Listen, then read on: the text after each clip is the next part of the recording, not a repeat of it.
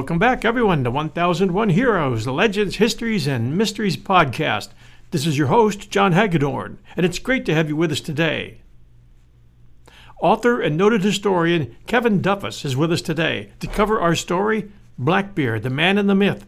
And there's much to cover this week as we discuss the fate of Blackbeard's captured crew, the outcomes faced by some of Blackbeard's Bath Town crewmates, as well as Blackbeard's friend and advisor, customs collector Tobias Knight, and North Carolina Governor Eden, as well as answers to a number of questions ranging from Did Blackbeard really light his beard with fuses to terrify his adversaries?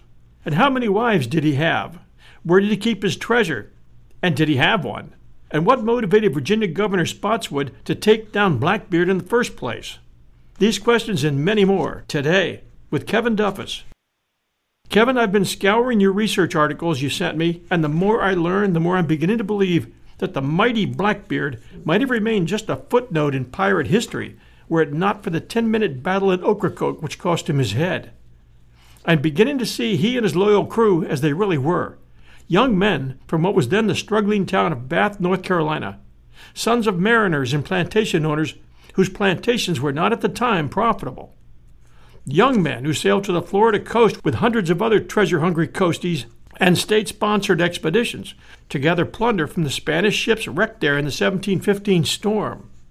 It was just an adventure for them. You accurately described them as salvagers turned pirates. A salvage effort which turned into a British government approved hunt for Spanish ships, then French ships, and within a period of less than two years, this Bath crew was able to return home expecting a pardon, with a cargo of captured slaves and casks of merchant goods and probably some loot, a portion of which went to Knight and Eden in one form or another. From that effort, a huge money making myth was created, like a growing patchwork quilt, each writer creating a patch and others copying it, until the legend of Blackbeard outshines that of Captain Morgan and William Kidd, who deserved their sometimes illegally gotten fame. Kevin, do you think I've got most of that right? Yes, John. That uh, you did a pretty good job of uh, summing up the story as I have analyzed it and interpreted it. The story itself is so much more complicated than uh, historians have led us all to believe over the years. You've heard the expression history repeats itself, but I believe it's more accurate to say that historians repeat each other. Uh, the true story of Blackbeard um, so many subjects, including economics and politics and human nature. And it requires a diligent historian to understand all of those subjects, uh, but also it's important to know the history that, that Blackbeard and his fellow pirates knew during their own lives because everything that led up to the golden age of piracy helped to form the attitudes and the perspectives of these young men who eventually became pirates. Let's knock down a few myths before we get started. The first one being myth or not, did he really light fuses in his beard to terrify his adversaries? I love getting this question just about everywhere I go. The truth is that it was would have been very impractical for someone to put burning fuses uh, around their ears or under their hat, especially if you had a beard. I have a friend who is a well-known pirate reenactor who told me he once tried this. Uh, it turned out to be a, a somewhat windy day, and he said the only person it scared was himself because he was afraid he was going to set his own beard on fire. My belief or my analysis of this is that uh, anyone who's ever uh, spent any time on the east coast of the United States, especially along the outer banks of North Carolina, where there's a lot of swampy areas. All everyone knows that mosquitoes can be quite a problem, and if you've ever sat around a campfire on a on an evening when there was not much wind, uh, it was readily apparent that uh, smoke helped to discourage mosquitoes. Even Native Americans prior to the first contact period beginning on the coast of North Carolina in 1584 were aware that uh, and were quite habitual about using fires to keep mosquitoes at bay. So I can envision an evening where Blackbeard and his closest friends were sitting around a campfire on the shore uh, at Ocracoke Island, and they were talking about how the smoke was keeping the mosquitoes away. And Blackbeard decided to take it one step better and just as a as a joke, put these slow burning fuses and let them. And of course, that eventually, if that in fact did happen, that would have been great jailhouse gossip and eventually sort of snowballed into um, a very significant part of the Blackbeard folklore that we're all so fond of today. But uh, no, I don't think that he ever did that in order to frighten his victims. I mean, think about it too. If he were uh, engaging another vessel that he hoped to capture, and uh, it was a few hundred yards uh, away, and all of his pirates were jumping up and down and shouting, and he rushed to his cabin and grabbed a couple of fuses and stuck them under his hat uh, no one on the other vessel would have actually seen that. So it's really impractical uh, as, as an idea. Question for you Who was Israel Hands, and what happened to him after he gave evidence against Tobias Knight and also Governor Eden, if I'm correct on giving evidence against both? Yes, Israel Hands did testify against uh, Tobias Knight, the collector of customs, and also Governor Charles Eden during the trials or, or really the depositions that were being taken from the pirates after they had been captured in North Carolina and transported to Williamsburg. The only reason why we actually know this for certain is that some of this, uh, some of the testimony or depositions were uh, copied and then uh, transferred or transmitted to North Carolina to the governor's council for the purpose of uh, putting Tobias Knight on trial. There are no surviving documents or records of the pirate trials that exist in Virginia. None of the original records survived uh, one of a couple of fires that occurred in Williamsburg that burned the Capitol building. Israel Hands was the sailing master of the Queen Anne's Revenge when it arrived on the coast of North Carolina at what is today known as Beaufort Inlet. However, he was not one of those men who was on Blackbeard's crew who I have been able to associate uh, uh, or connect to uh, Bath, North Carolina, or the uh, owners of the plantations there. So he was almost certainly one of the the outsiders, I guess, of Blackbeard's inner circle. He was, of course, very competent. If he was the sailing master, he was in charge of managing the ship Queen Anne's Revenge and her sails and making sure she was sailing as fast or as slow as was required by the conditions. And he's also well known in, in Blackbeard lore for being the guy who Blackbeard purportedly uh, shot in the kneecap underneath a table in the great cabin. We don't believe it was on the Queen Anne's Revenge. It was almost certainly the sloop Adventure, which Blackbeard had turned into his command vessel, which was about a 65 foot long sloop of about 60 tons. This may this this event may have actually happened while they were uh, anchored just outside of the harbor at Bath.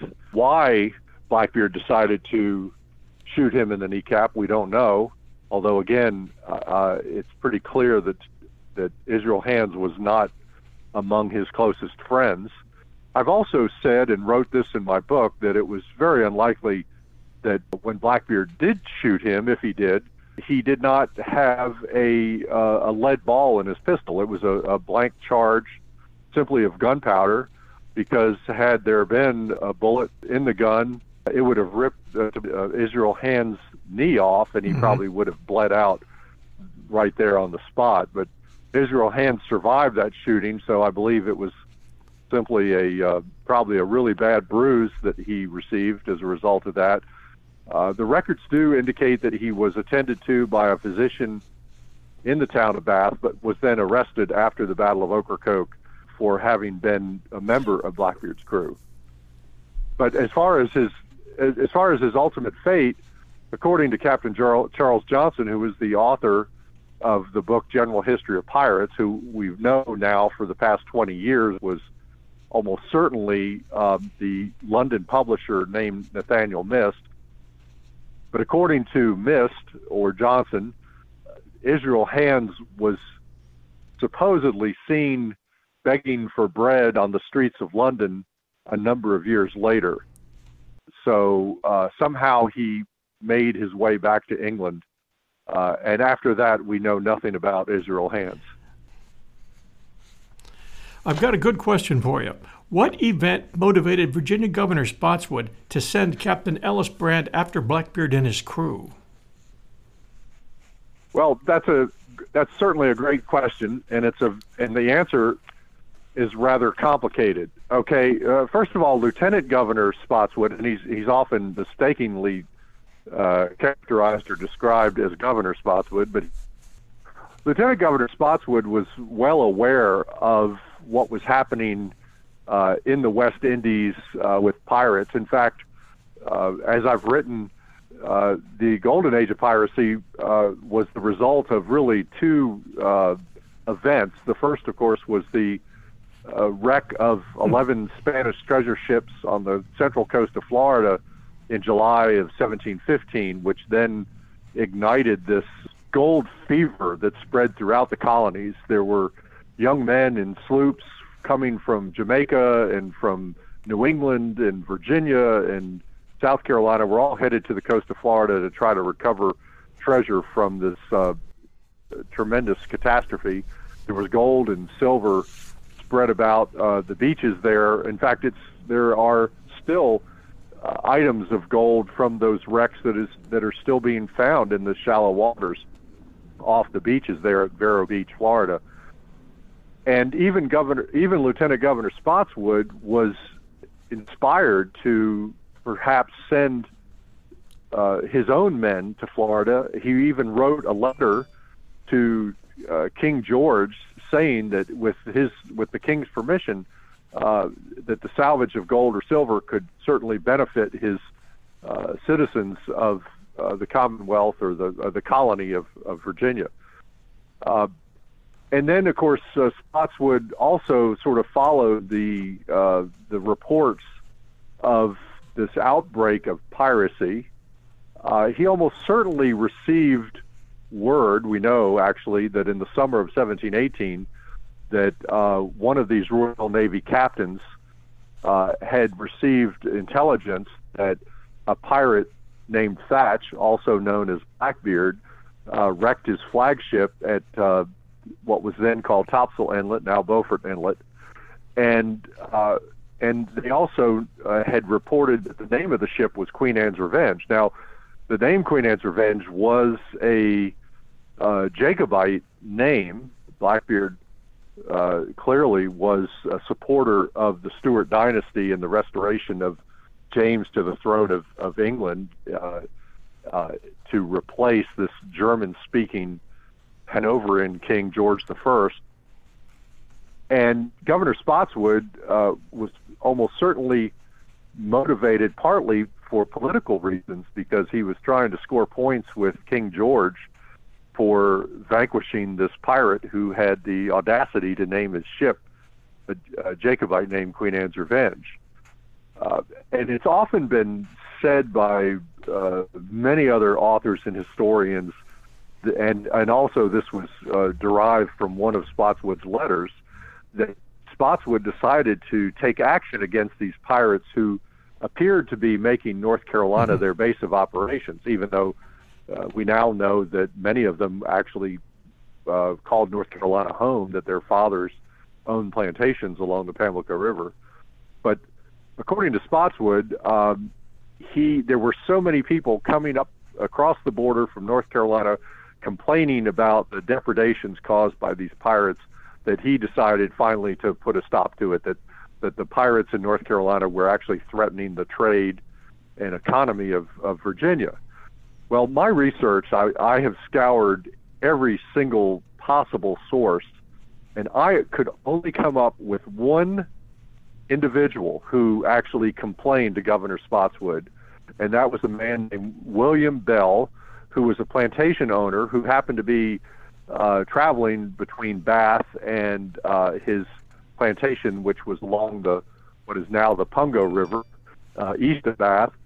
And at about four or five in the morning, he was greeted by this man, this very tall, skinny man with a long beard, They were anchored in the middle of the Pamlico River, and of course, the tall, skinny man turned out to be Blackbeard, who decided to see if he could get William Bell to offer him a dram of brandy. And of course, you have to picture this. It was a very dark night.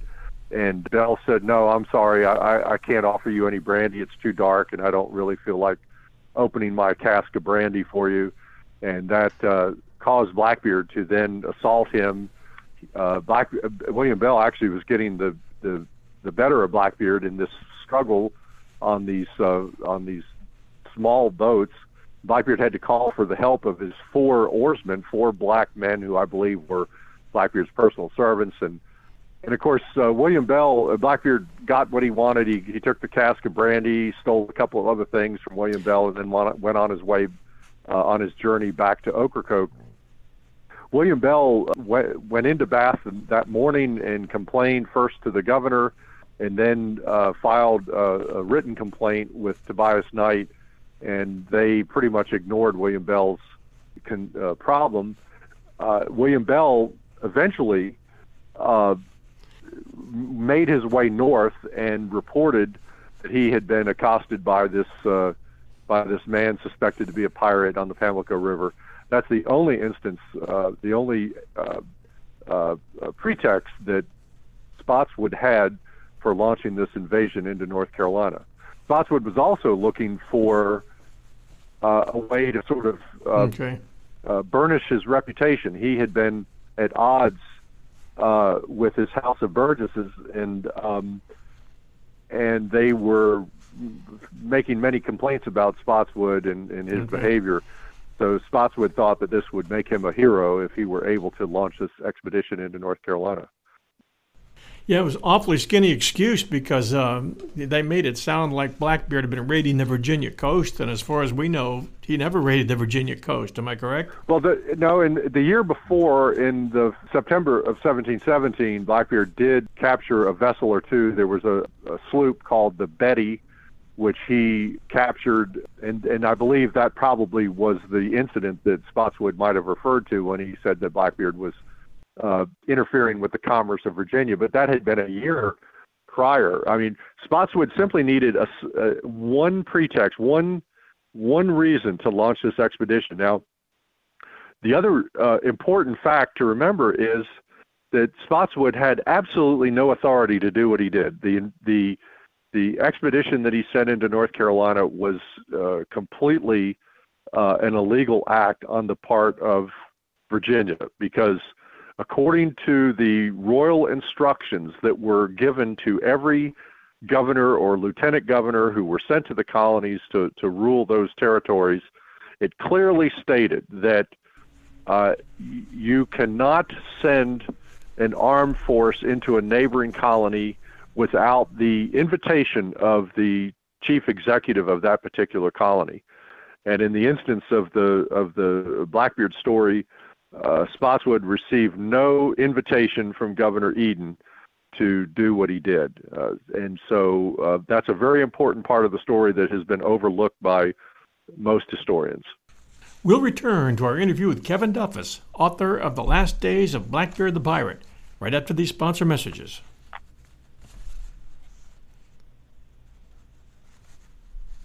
Okay, back with you, Kevin, and we've got a couple of Mythbuster questions for you.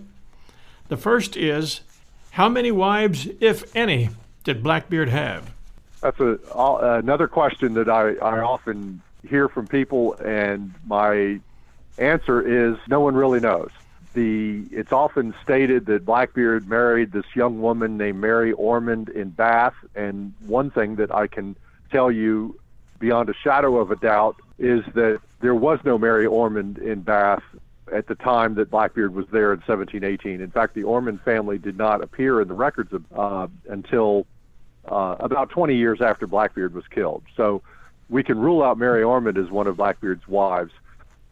There was a an official document, uh, a letter written by one of the Royal Navy captains, um, stating that there was a rumor that Blackbeard had married in North Carolina for the purpose of quote, putting a gloss on his designs, end quote.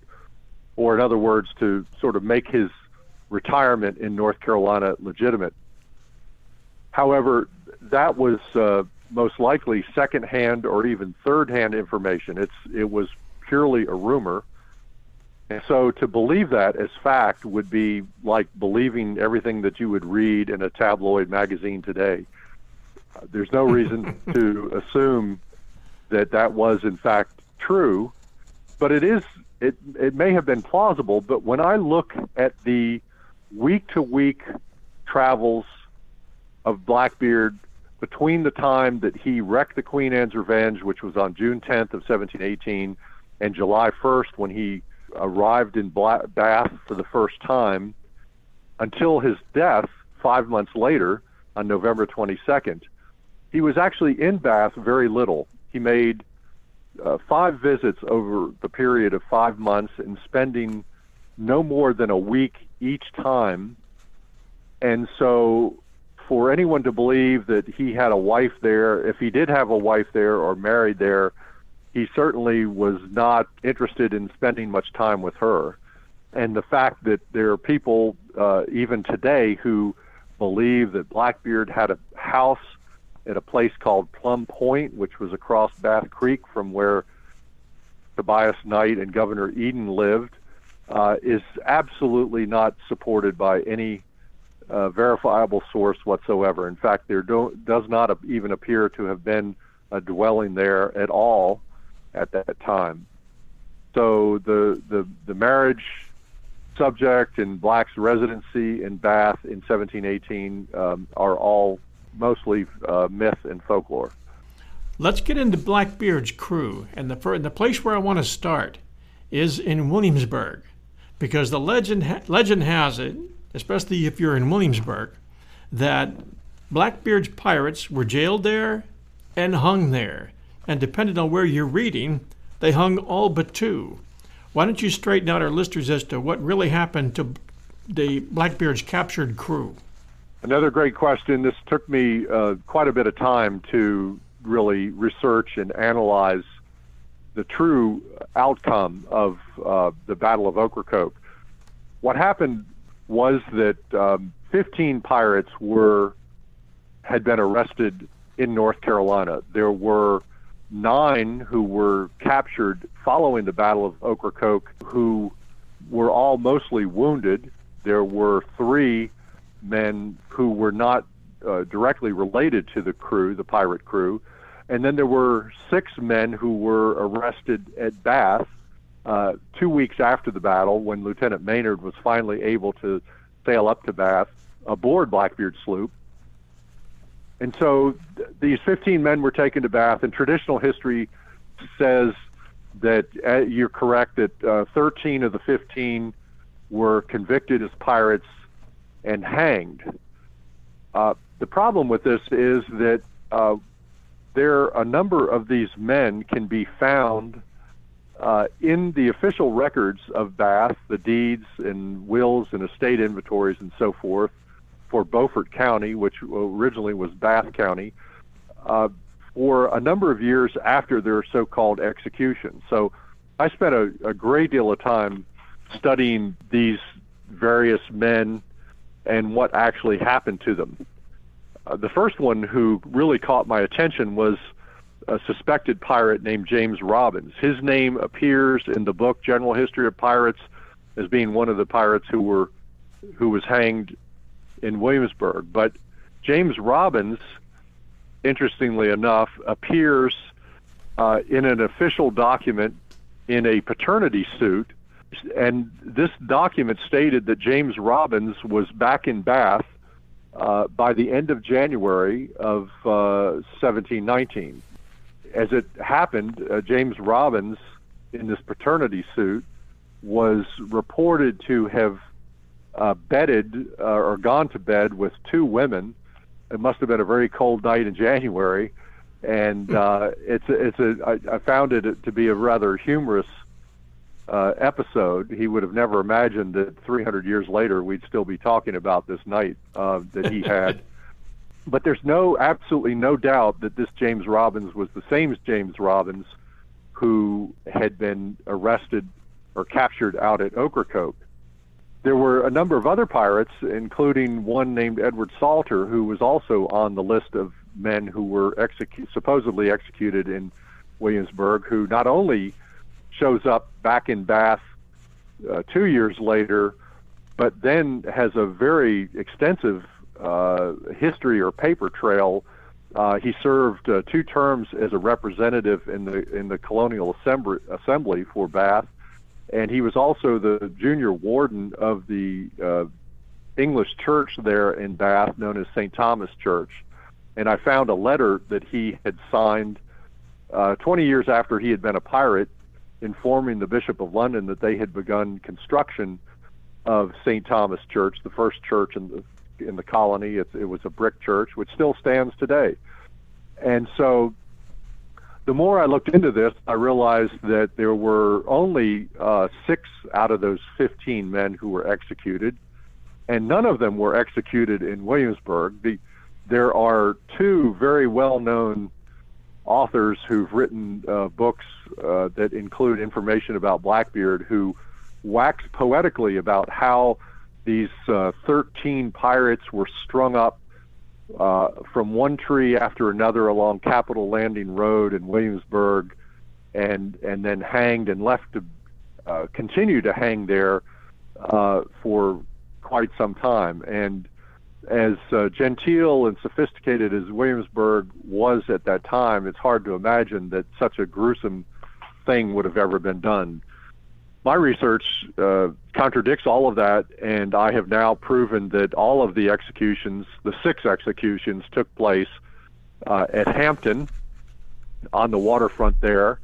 And uh, the first two were two uh, white men or white pirates who were executed in late January of 1719, and the the logbooks of the two Royal Navy ships that were had been participating in this uh, capture of Blackbeard and his crew clearly report that these two executions took place, and then four uh, African American men, and they were actually the four uh, servants or slaves uh, who uh, belonged or traveled with Blackbeard uh, were executed in March.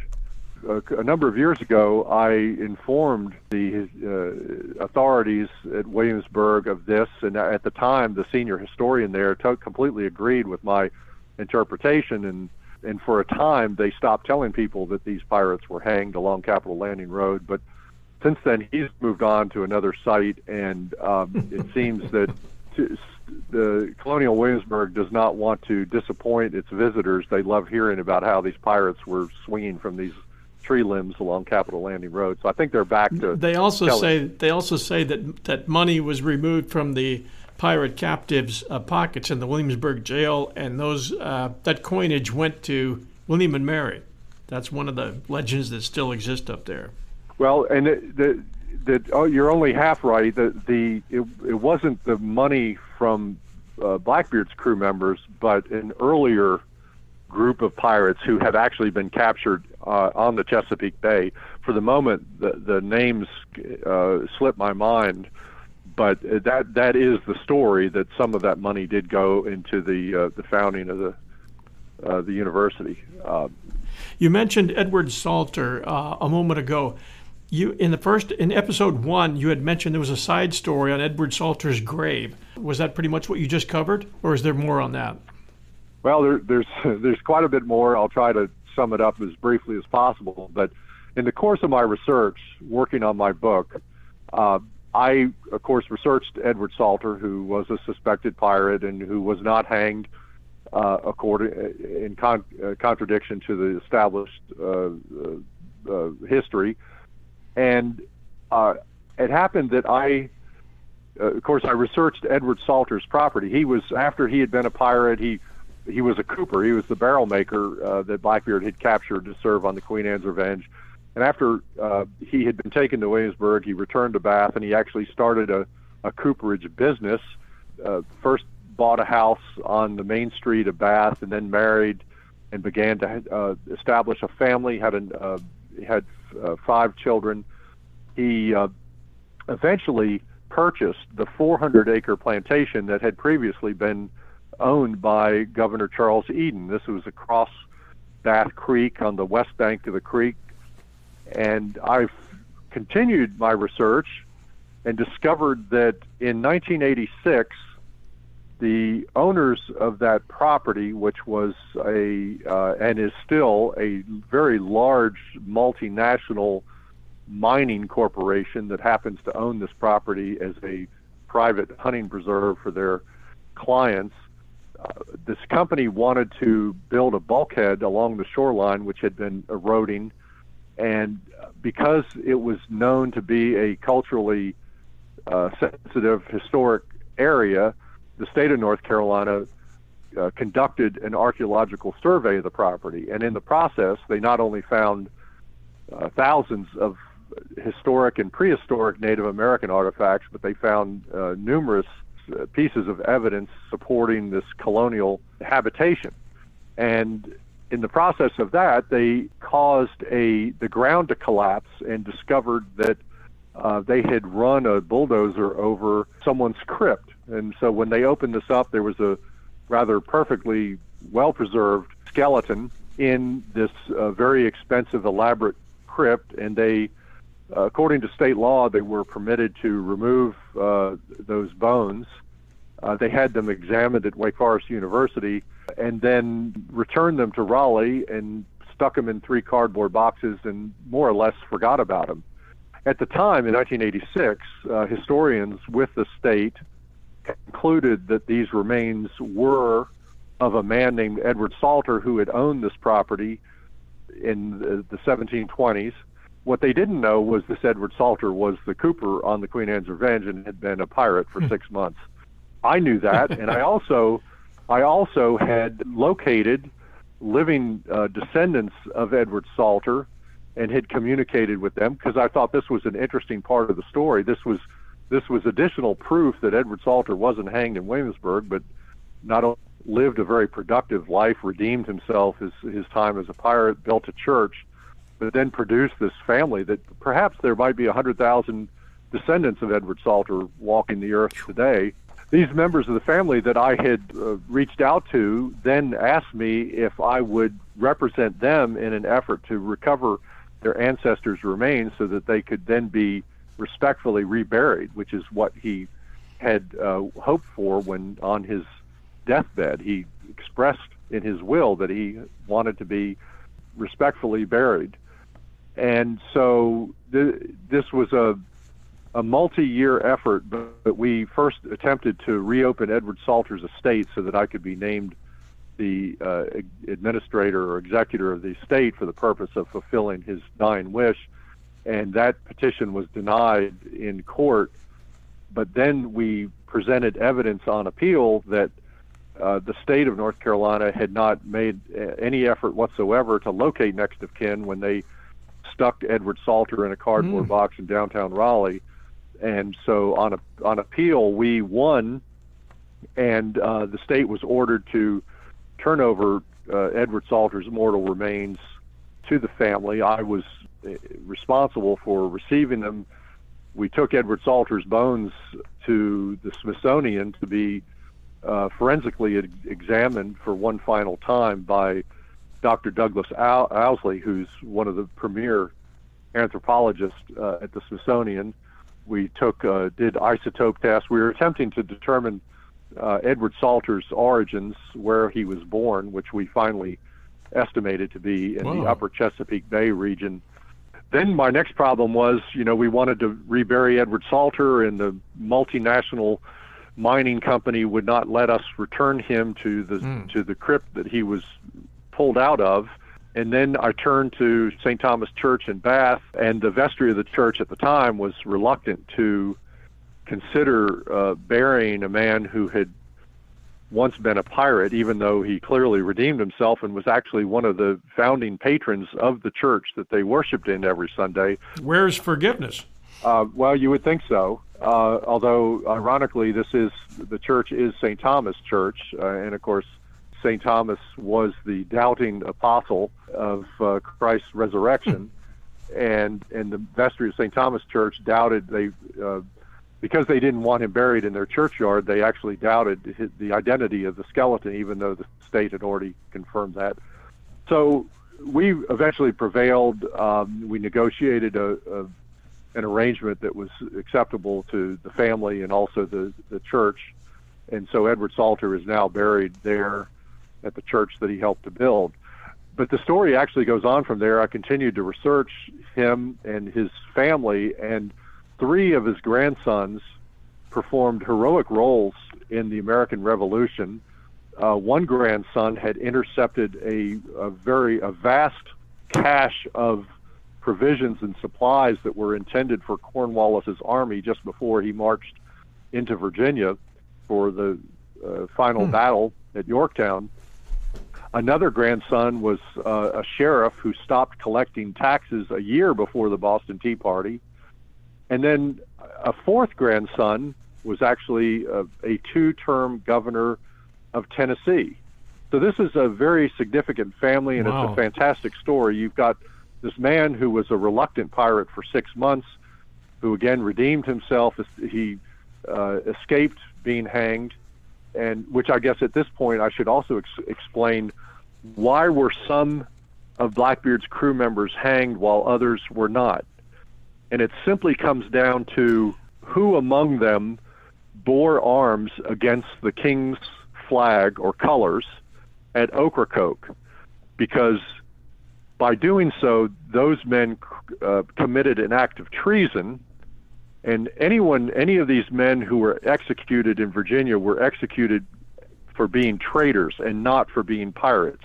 And the reason is that there was a pardon from King George. Uh, there were, were actually two pardons in succession, but the second pardon was sent over with such generous terms that all of Blackbeard, Blackbeard himself and all of his fellow pirates would have been pardoned and free to go about their business had they not fired the first shots at Ocracoke.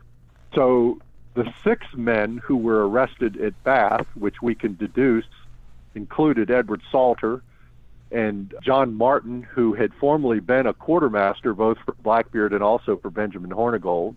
All of these men were pardoned, including William Howard, who was also Blackbeard's quartermaster and also for a time quartermaster for Hornigold, because none of them actually fought back in the battle. And this also included, and I hope we'll have we hope we'll have time to discuss him. But this also included the very well-known, notorious black pirate named Caesar. But he also was pardoned and returned to returned to Bath. I have documents and evidence to prove that he was uh, the uh, a slave owned by Tobias Knight and was present in Bath 10 months after he had been arrested and taken to Virginia. So he was not executed. And even Governor, Lieutenant Governor Spotswood yeah. refers to Caesar in one of his letters that he was uh, allowed to to go back to Bath because it couldn't be proven um, that he had fought at Ocracoke. One of the cable channels did a special on the legendary tunnel that, that ran from Governor Eden's dock to his house. Were you involved in that? And do you have something coming up with the History Channel this year? No, I actually didn't have anything to do with that particular History Channel documentary, but I can address the subject or the or the myth of the secret tunnel that led into the basement of Governor Eden's house. And and the reason why I know this is that as I had already mentioned, uh, Governor Governor Eden actually didn't even live or own that house when Blackbeard arrived in the summer of 1718. He had already sold it and then a couple of months later, it was sold again to two men who I believe came from Blackbeard's crew. James Robbins, who I've already mentioned, was caught in a in a um, salacious uh, tryst with two women uh, in Governor Eden's former house, and also another mariner named Stephen Elsey. The two of those men bought uh, that plantation, which was eventually sold to the other pirate, former pirate Edward Salter. I found a letter from the 1800s written by a man who recalled uh, when he was young in the early 19th century uh, visiting that property uh, and described the uh, the house as being quite grand, almost a, a palace of sorts. Although uh, back then it, it was uh, just a frame house and not something that we would consider to be really a palace. But he did describe what uh, a subterranean pathway. It was what it was was a ballast stone ramp that led from the dock, the shoreline, so that uh, casks and barrels could be removed from vessels at the dock and then rolled up the this stone, this ballast stone paved ramp that then led into the cellar of the governor's the governor's house. It, w- it was a pathway, not a tunnel, and it it goes mm-hmm. beyond. It, uh, most of these myths and stories, if you just stop and think about them and use common sense, you quickly realize how unlikely they are. For someone to to to say that uh, Blackbeard used to sneak treasure into Governor Eden's house by removing chests of treasure from his ship over to the dock, which would then be carried in plain view until they reached the entrance to the tunnel, um, doesn't make any sense whatsoever. And so, uh, yes, there is clear evidence that the, the tunnel was actually a um, a ramp a ramp or pathway. Um, yes, I was uh, recently interviewed for an episode of the History Channel series called History's Greatest Mysteries, hosted by Laurence Fishburne, and the program is going to uh, feature a search for Blackbeard's mythical treasure. However, I, am not sure whether or not I will end up on the cutting room floor or not because uh, it's my opinion that there really was never a, a treasure of, of any worth whatsoever. I think that uh, a number of other famous pirates or privateers had uh, captured quite a bit more money than Blackbeard ever did. In fact, the most famous one, Sir Francis Drake, of course, had recovered something like 1.5 million British pounds in his travels around the world. But Blackbeard, when he was uh, after he was killed, and uh, his sloop and and the other possessions that were recovered from the sloop adventure were sold off in Virginia. It only raised about 2,500 pounds sterling.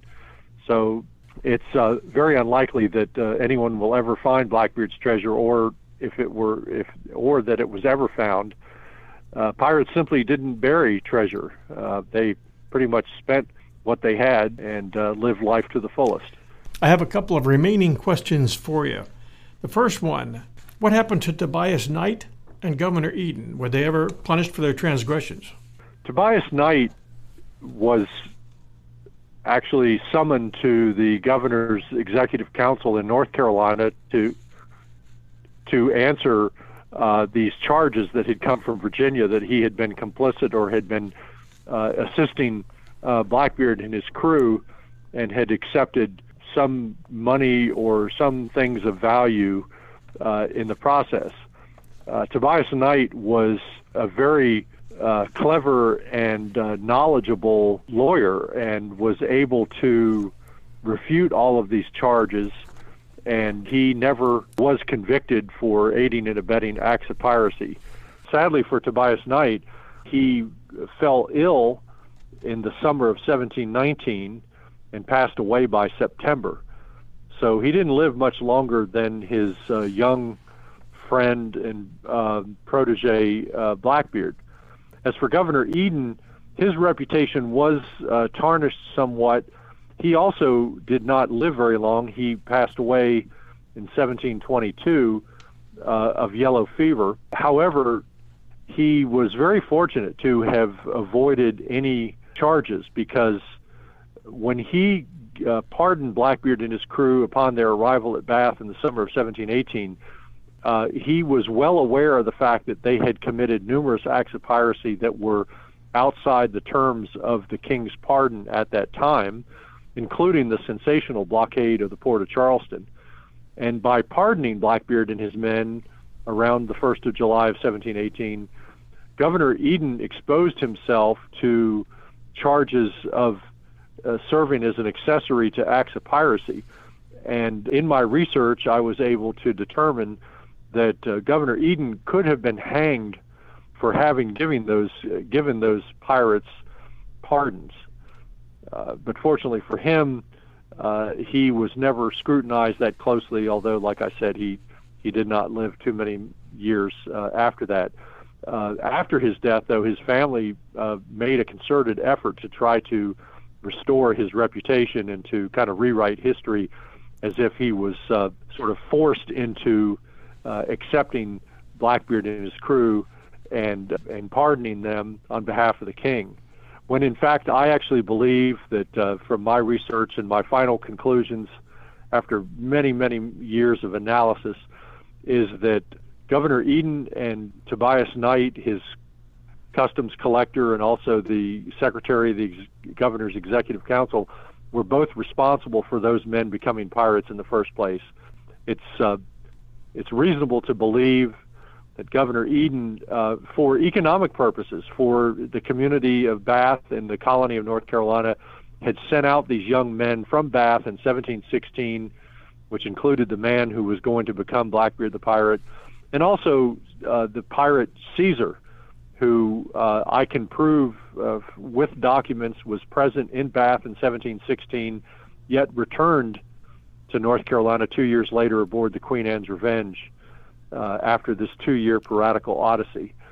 So uh, I would say that uh, again, Governor Eden and Tobias Knight were simply doing what they thought was was best to aid uh, the the settlers and the and the taxpayers of the proprietary colony in North Carolina by sending dispatching them to the coast of Florida after hearing about these Spanish treasure wrecks, uh, not really knowing that they would return two years later as notorious pirates. There was simply Tobias Knight's investment in the salvage mm. company, which was run sort of like a stock yeah. company. I mean, everyone was going to get uh, a percentage of the profits. I've done uh, extensive research into Caesar and have, and of course, uh, published the fourth edition of my book in uh, 2015, uh, revealing that Caesar was not only, of course, uh, a slave in the household of Tobias Knight, but Tobias Knight uh, per, uh, acquired Caesar when he purchased this plantation at the mouth of Bath Creek, which had been previously owned by a man named Colonel Robert Daniel, who was uh, a very uh, aristocratic, uh, notable resident of South Carolina and previously Barbados, who had been sent to North Carolina in 1703 to serve as deputy governor of Carolina, uh, administering the northern part of the colony. Robert Daniel was um, ran afoul of the Quakers of the of the Albemarle area and was forced out of office in 1705. He moved to Bath, purchased this plantation at the mouth of Bath Creek, and fell in love with a woman named Martha. There was really no um, minister of the Church of England present in Bath, so he uh, they were married, uh, or he she was became his common law wife. They had a couple of children, and then in 1709, uh, Robert Daniel decided to move back to Charleston. His wife was going to follow him a couple of years later, but Robert Daniel bequeathed to his or uh, to his wife Martha a number of slaves, one of whom was Caesar. Caesar was uh, uh, the property of Robert Daniel. Probably Caesar was brought to North Carolina with Daniel from South Carolina. And in 1709, Caesar was listed in this uh, document that I found as being 14 years old. And of course, my theory is is that two plantations over from where uh, Robert Daniel lived, and also, of course, later Tobias Knight, was the plantation of Captain James Beard. And so, when we read uh, in early sources like the book General History of Pirates that Caesar had been a slave who had been trained or raised, the expression used in the book written in 1724 was bred up it says that Blackbeard bred up Caesar. Well, how could this not have? How could this have happened uh, unless somehow uh, the young man who was going, who destined to become Blackbeard, and the young man Caesar uh, lived uh, in the same mm-hmm. neighborhood, exactly. so to speak. Yep. So uh, I believe this was the basis of clearly what was a, a long-standing friendship the story goes that Blackbeard at the battle, as Lieutenant Maynard was approaching Blackbeard's uh, vessel at Ocracoke and about to begin the battle, uh, it said that Blackbeard ordered Caesar to go below, and in the event that the pirates might lose the battle, uh, he ordered Caesar to ignite the casks of gunpowder to commit mass suicide to prevent the the shameful eventual outcome of being hanged. Uh, the pirates didn't. Uh, they abhorred the whole idea of being hanged and then not being buried. Their bodies just being thrown between the low tide and high tide lines yep. of a shoreline. So it's reasonable to believe, and of course, uh, you know, Caesar did not fulfill his his orders. If in fact that did happen, that he was ordered by Blackbeard to, to blow up the ship. Um, but the fact that Blackbeard would have given that a, given Caesar that assignment to me suggests right. that he trusted Caesar, and this trust was was based on this long-standing friendship. I like to imagine, because I believe that the, the man who became Blackbeard probably grew up. He, his formative years were actually in South Carolina along the Cooper River, where Captain James Beard originated from. And I like to imagine a, a young, a young uh, Blackbeard and a young Caesar out sailing a small skiff on the Cooper River, uh, looking out on the horizon, imagining life at sea and the adventures that they might go on someday. And of course, uh, I think that's probably a pretty accurate look back into the, the actual the actual past for those guys. You just brought up James Beard, and if I'm if I'm right, he died in 1711, about seven years before Blackbeard's demise. You're very very familiar with the family deeds and the stories from Bath. What happened to his property after his death? Did he have a wife who survived him and lived on that property? And is there any any paperwork that gives you guidance on that? James Beard, uh, we know, died in Charleston, perhaps on on a on a merchant visit there. Uh, died of yellow fever, as you said, in 1711. That is correct. And James Beard, of course, owned 600 acres of land on the Neuse River, east of where New Bern, the town of New Bern, is today, at a place called Beard's Creek. And he also owned this 400 acre plantation at Bath interestingly enough, the the uh, annual uh, ta- property taxes on that 400 acre plantation in Bath were paid uh, every year on time uh, until the year 1719. That was the first year. All of a sudden, whoever had been paying those taxes uh, stopped paying them for whatever reason. Well, if it had been his son, That's had strange. it been his son, uh, Edward, who became Blackbeard, then uh, he wasn't around anymore to to make those payments, and the, and the property eventually uh, escheated back to uh, the colonial authorities and was resold. And the records for that name and property were burned in a fire. That is, is that correct? That in other words, James Edward Beard's name was is not available to us because there was a fire in the uh, document storage facility. Um, as of as of now that we know of, any uh, surviving records that would prove that, that James Beard's son was in fact uh, a man named Edward who became Blackbeard. However, uh, the search is still ongoing. I do believe that, uh, and have yet to have had the the opportunity to search uh, port records for Charleston, which might um, yield additional information.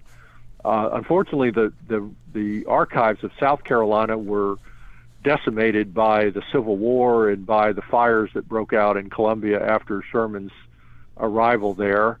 However, uh, there are also potential clues in England, and I do believe there is the possibility that Blackbeard's personal logbook or diary, which I know existed, was recovered from his possessions after the Battle of Ocracoke was given to Captain mm-hmm. Ellis Brand of the Royal Navy ship Lyme, which returned to London and was referred to in Charles Johnson's General History of Pirates because uh, there was a poem that Blackbeard had written in that book, and it's quoted uh, in Hmm. General History of Pirates.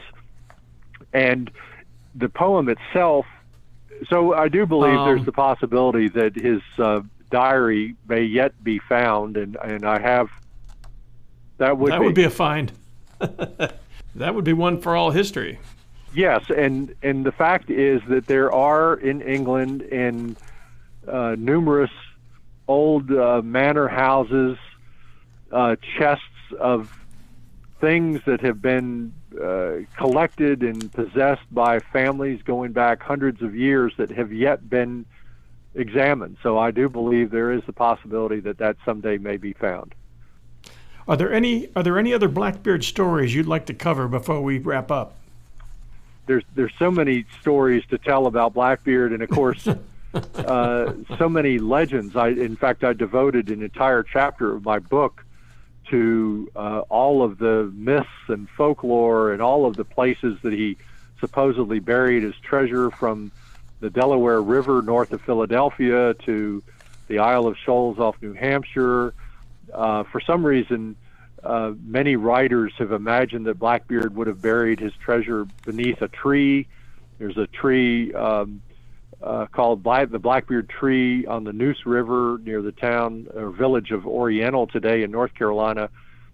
Well, actually, that Neuse River, that Neuse River sounds like it has some possibilities. I think it was you who mentioned in part one that in those last months before November, that there were some unexplained movements of he and his crew, but you felt that one of them might likely have been up the Neuse River. What, what I wrote that was correct? that uh, on the at the end of October of 1718, uh, Blackbeard left Bath for the last time, and I was able to find documents, of course, that would confirm that this is what happened. Blackbeard departed Bath around the end of October.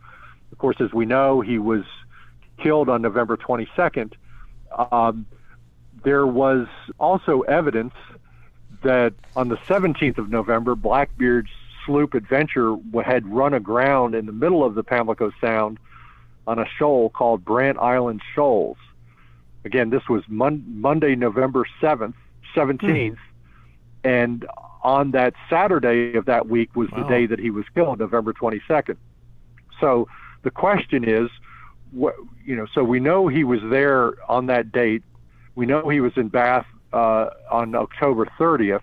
So where was he for 17 days during that period? And uh, I know again from my experience, as I as I mentioned in the uh, the first episode, that uh, I have personal experience. I've for many years sailed the waters of the Pamlico River and also the Pamlico Sound, and I myself have also uh, uh, accidentally run aground on Brant Island Shoal, and I know that uh, the only way you would do that is if you were traveling into or out of the Neuse River. So uh, it was my theory, again, not supported by direct evidence, but that uh, during those 17 days, Blackbeard had gone uh, up the Neuse River for some reason. Well, it just so happens that the woman who we believe was his sister, Susanna Beard Frank, lived on the Neuse River. And so in my book, I wrote a, an episode where uh, I, it's, it, it can be plausibly imagined that Blackbeard, before he was planning to depart North Carolina to sail back to the West Indies, may have visited his sister on the Neuse River and may have even given her whatever money or treasure he happened to have at that time. Yeah, I think he might have felt. I think he might have felt the future closing in on him. He hadn't received a pardon yet. He had been staying way, way longer than his crew wanted him to stay. Right? Well, certainly, yes. There, Maybe he was trying to close the deal with her. right. I'm, I'm sure uh, that he may have wanted to make sure that, that that she was well taken care of. By the way, uh, her first son, if this is another piece of circumstantial evidence, but Susanna Beard Frank's first son was named Edward, um, which is sort of an intriguing clue. But yeah, there were lots of uh, issues that he was dealing with. I don't believe he was healthy. He was probably suffering from stage two of syphilis. Uh, Right. He Yeah. there were disagreements among his crew. They weren't sure, you know, what they were going to do uh, in in the future. Were they going to be honest merchant sailors, which would, of course, resulted in a, a severe reduction in their income, uh, and uh, they would have had to work a lot harder. So it was, a, yes, it was a time of great uncertainty and anxiety, I'm sure, on Blackbeard's part. There's your story for the History Channel when you come on. I think that's a good one to follow. Well, I think that's one that a lot of people would be interested well, in. Well, I'm still waiting for a producer or a screenwriter to, or um, uh, an executive producer to want to once and for all produce uh, the the real, the true story of Blackbeard, uh, one that encompasses all these topics that we've discussed, which is you know economics and politics. The the the true Blackbeard story is so much more complex, and I think more interesting than what uh, historians and Hollywood producers have provided us. So uh, yes, I do too. I, I obviously do too. I'm I'm uh, giving this two episodes, and I, I don't know about our listeners, but I've been fascinated with your stories so far. And I've got a suggestion for your next book. And in a minute, I'm going to ask you to, to tell us what your books are and, and the ways to get in touch with you. But first, I wanted to ask you, or first, I wanted to suggest your next book title, and that would be Edward Salter's Grave. I think that would lead the reader into the Blackbeard story from an angle that, uh, that you're well qualified to cover. And I think it would be a fascinating story. Well, I I agree with you, and I have been encouraged actually by living descendants of Edward Salter to to write that book. I've also thought of other titles. One yeah. would be Bones of Contention, and another one would be Skeletons in the Closet, because it, it uh, hope that um, I will have the, the time and the energy to, to get around to doing that. I am working on two other two other books at the moment. I've never actually tried to write two books simultaneously before, so this will be interesting. Would you like to share with our listeners uh, the books that you have in print and also also how they can find you? Yes, thank you for asking. Uh, my first book is titled "The Lost Light: A Civil War Mystery," which which involves the um, the missing 1853 uh, first order Fresnel mm-hmm. lens from the Cape Hatteras lighthouse that had been stolen by Confederates and hidden and lost for 140 years. In fact, a major uh, lighthouse magazine called it the greatest unsolved mystery of American lighthouse history. And that was true until the day that I solved the mystery and found it. And that uh, uh, historic artifact can now be seen or viewed at the graveyard of the Atlantic Museum at Hatteras, North Carolina, on the Outer Banks. My second book was titled Shipwrecks of the Outer Banks, an illustrated guide, which sort of um, uh, explains itself, the contents. Um, I included, by the way, uh, GPS coordinates along the beaches of the Outer Banks where shipwrecks occurred or where even shipwreck artifacts can wow. still be uh, seen. The Last Days of Blackbeard was my third book. My fourth book is titled War Zone World War II off the North Carolina coast, and that may be among my favorites uh, for various reasons. Maybe you would like to uh, to uh, feature that uh, story on on a future episode of A Thousand and One Heroes, because certainly there are many here. I'll definitely consider that. That was a huge story, and I I know my dad. My dad uh, was in the Navy and flew uh, submarine patrol over the Atlantic off the coast of Virginia and North Carolina. So yeah, it uh, definitely appeals to me. I had the the and I consider it a very significant privilege to have uh, interviewed a couple of dozen people who were there in 1942 off the Outer Banks. Uh, I interviewed a man who was on an oil tanker that was torpedoed and erupted into uh, this gigantic ball of flame I interviewed Coast Guardsmen who were assigned uh, rescues of, of these poor victims of German U boats. Also, a man who was aboard a destroyer who witnessed the sinking of the U 85, the first German submarine sunk by U.S. forces in American waters. And probably the greatest story of all was a woman who was eight and a half months pregnant and her ship was torpedoed off of Cape Hatteras. She got into a lifeboat with 20 strangers, and a few hours later, uh, went into labor and delivered a baby boy uh, oh in, a, in the lifeboat in the middle of the ocean. and they were eventually rescued by the U.S. Uh, destroyer USS Jesse Roper, and uh, he was the little baby was named for the destroyer. He became Jesse Roper Mohorovic, and I uh, had the great fortune to uh, interview uh, Jesse Roper Mohorovic about the courage of his mother and the ordeal that she experienced in giving birth oh to him. gosh. Um, and what's the name of that book again? that book is titled War Zone World War II off the North Carolina coast. Wow. My uh, fifth book is is titled um, The Story of Cape Fear and Bald Head Island, which spans 500 years of history of uh, Cape Fear. And then my sixth book is a is my shortest, smallest book, but it's titled Into the Burning Sea: The 1918 Mirlo Rescue, and that involves um, a very amazing event where a British tanker in World War One in August of 1718 was torpedoed off the village of Rodanthe, and six Yes. six Coast Guardsmen launched a surf boat and went out into the ocean and disappeared into flames and smoke, and then came out four hours later with 42 of the 51 British sailors um, who were able to. I was able to find in the archives of the National Park Service a first-hand account of one of the British sailors who was on that ship as it was exploding and burning, and he wrote this story virtually on his deathbed in 1971, and um, it is quite a uh, compelling eyewitness account of that event.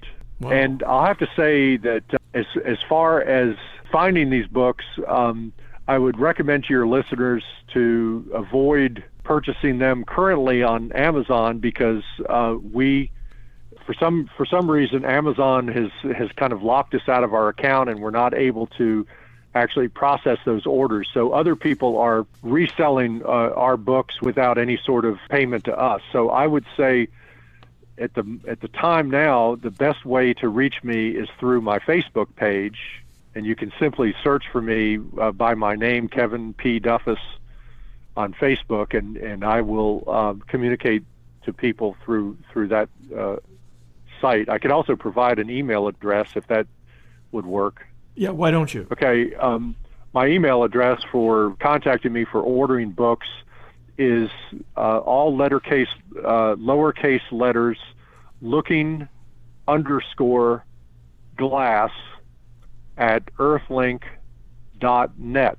Okay, looking underscore glass at earthlink.net. Correct. Are all your books currently in print? Yes, they are all in print, and they will always be in print as long as I'm alive. Okay.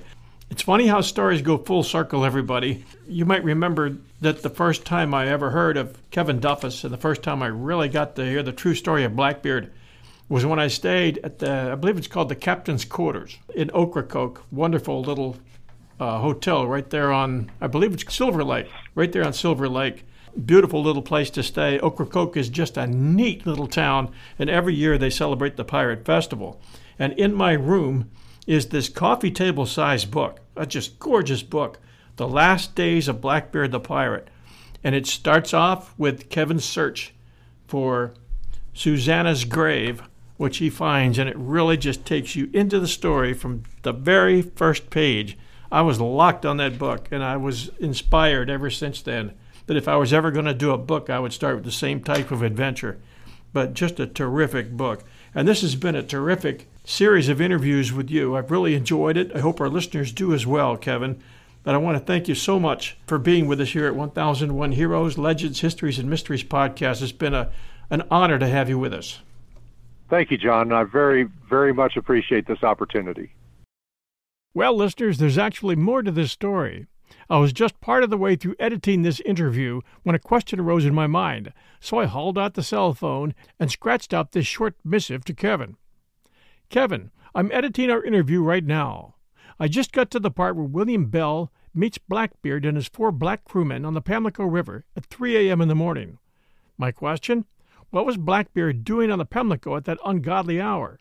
A very odd time, place, and situation. Maybe visiting his stash, or sister, or both. Also, in the interview, I forgot to mention that Brand's men were promised a share of whatever they found after the battle. It was reported that they found nothing. Kevin got back to me immediately. Attached is more info than you need, John, I know. The following is a compilation of the four part series I posted on my Facebook page in 2020. It's easier for me to send it this way than to try to write a more concise answer to your question. Also, it wasn't Brand who promised a share of the treasure to his men. Lieutenant Maynard may have done that while en route, and in fact did so after the battle in violation of his orders, and within the Royal Navy he was severely censured for doing so. Kevin's article titled the Midnight Run to Bath Town has been posted at our Facebook page, 1001 Heroes, for those of you who are interested. 1001 Heroes, Legends, Histories, and Mysteries podcast brings you great stories every week, sometimes interviews like this one, and often original stories now totaling over 400 stories. If you are new, I'd like to suggest some of my favorites you can easily find in our archives by searching using that little magnifying glass at the bottom of this episode or using Google search by entering 1001 Heroes Podcast plus the name of the episode you're searching for. Among my favorites, Casablanca, the incredible story behind the making of the greatest movie ever made. The Katyn Forest Massacre, Katyn spelled K A T Y N. 1952, the year of the UFOs. Joan of Arc. Lonesome Dove, the real story behind one of the greatest westerns ever made. Little Bighorn, The Backstory, a three episode story. The Search for Bridey Murphy, one of my absolute favorites. Dutch Schultz's Catskill Treasure. And this one, In Harm's Way, the incredible story of the USS Johnston. If you've never heard that, I strongly suggest you give it a try. It's called In Harm's Way. Next, The Legend of the Lost Dutchman Mine, definitely one of my favorites. And We're Never Alone. It's a UFO story that you'll never forget if you hear it. Then there's the backstory behind Dirty Dancing. Actually, it's too hard to pick. I enjoyed sharing each and every one of these stories, all of them. Now is the time, listeners, that I'm asking you to take a few minutes out of your day and send us some reviews for 1001 Heroes. And maybe mention a specific episode or two that you like. I would really enjoy hearing that from you. So this is a good time and way to say thanks for all we do. I'll share a bunch with you after next week's episode. Until then, everyone, this is your host and storyteller, John Hagedorn. This is 1001 Heroes, Legends, Histories, and Mysteries podcast. Stay safe out there, and as you know, we'll be back soon.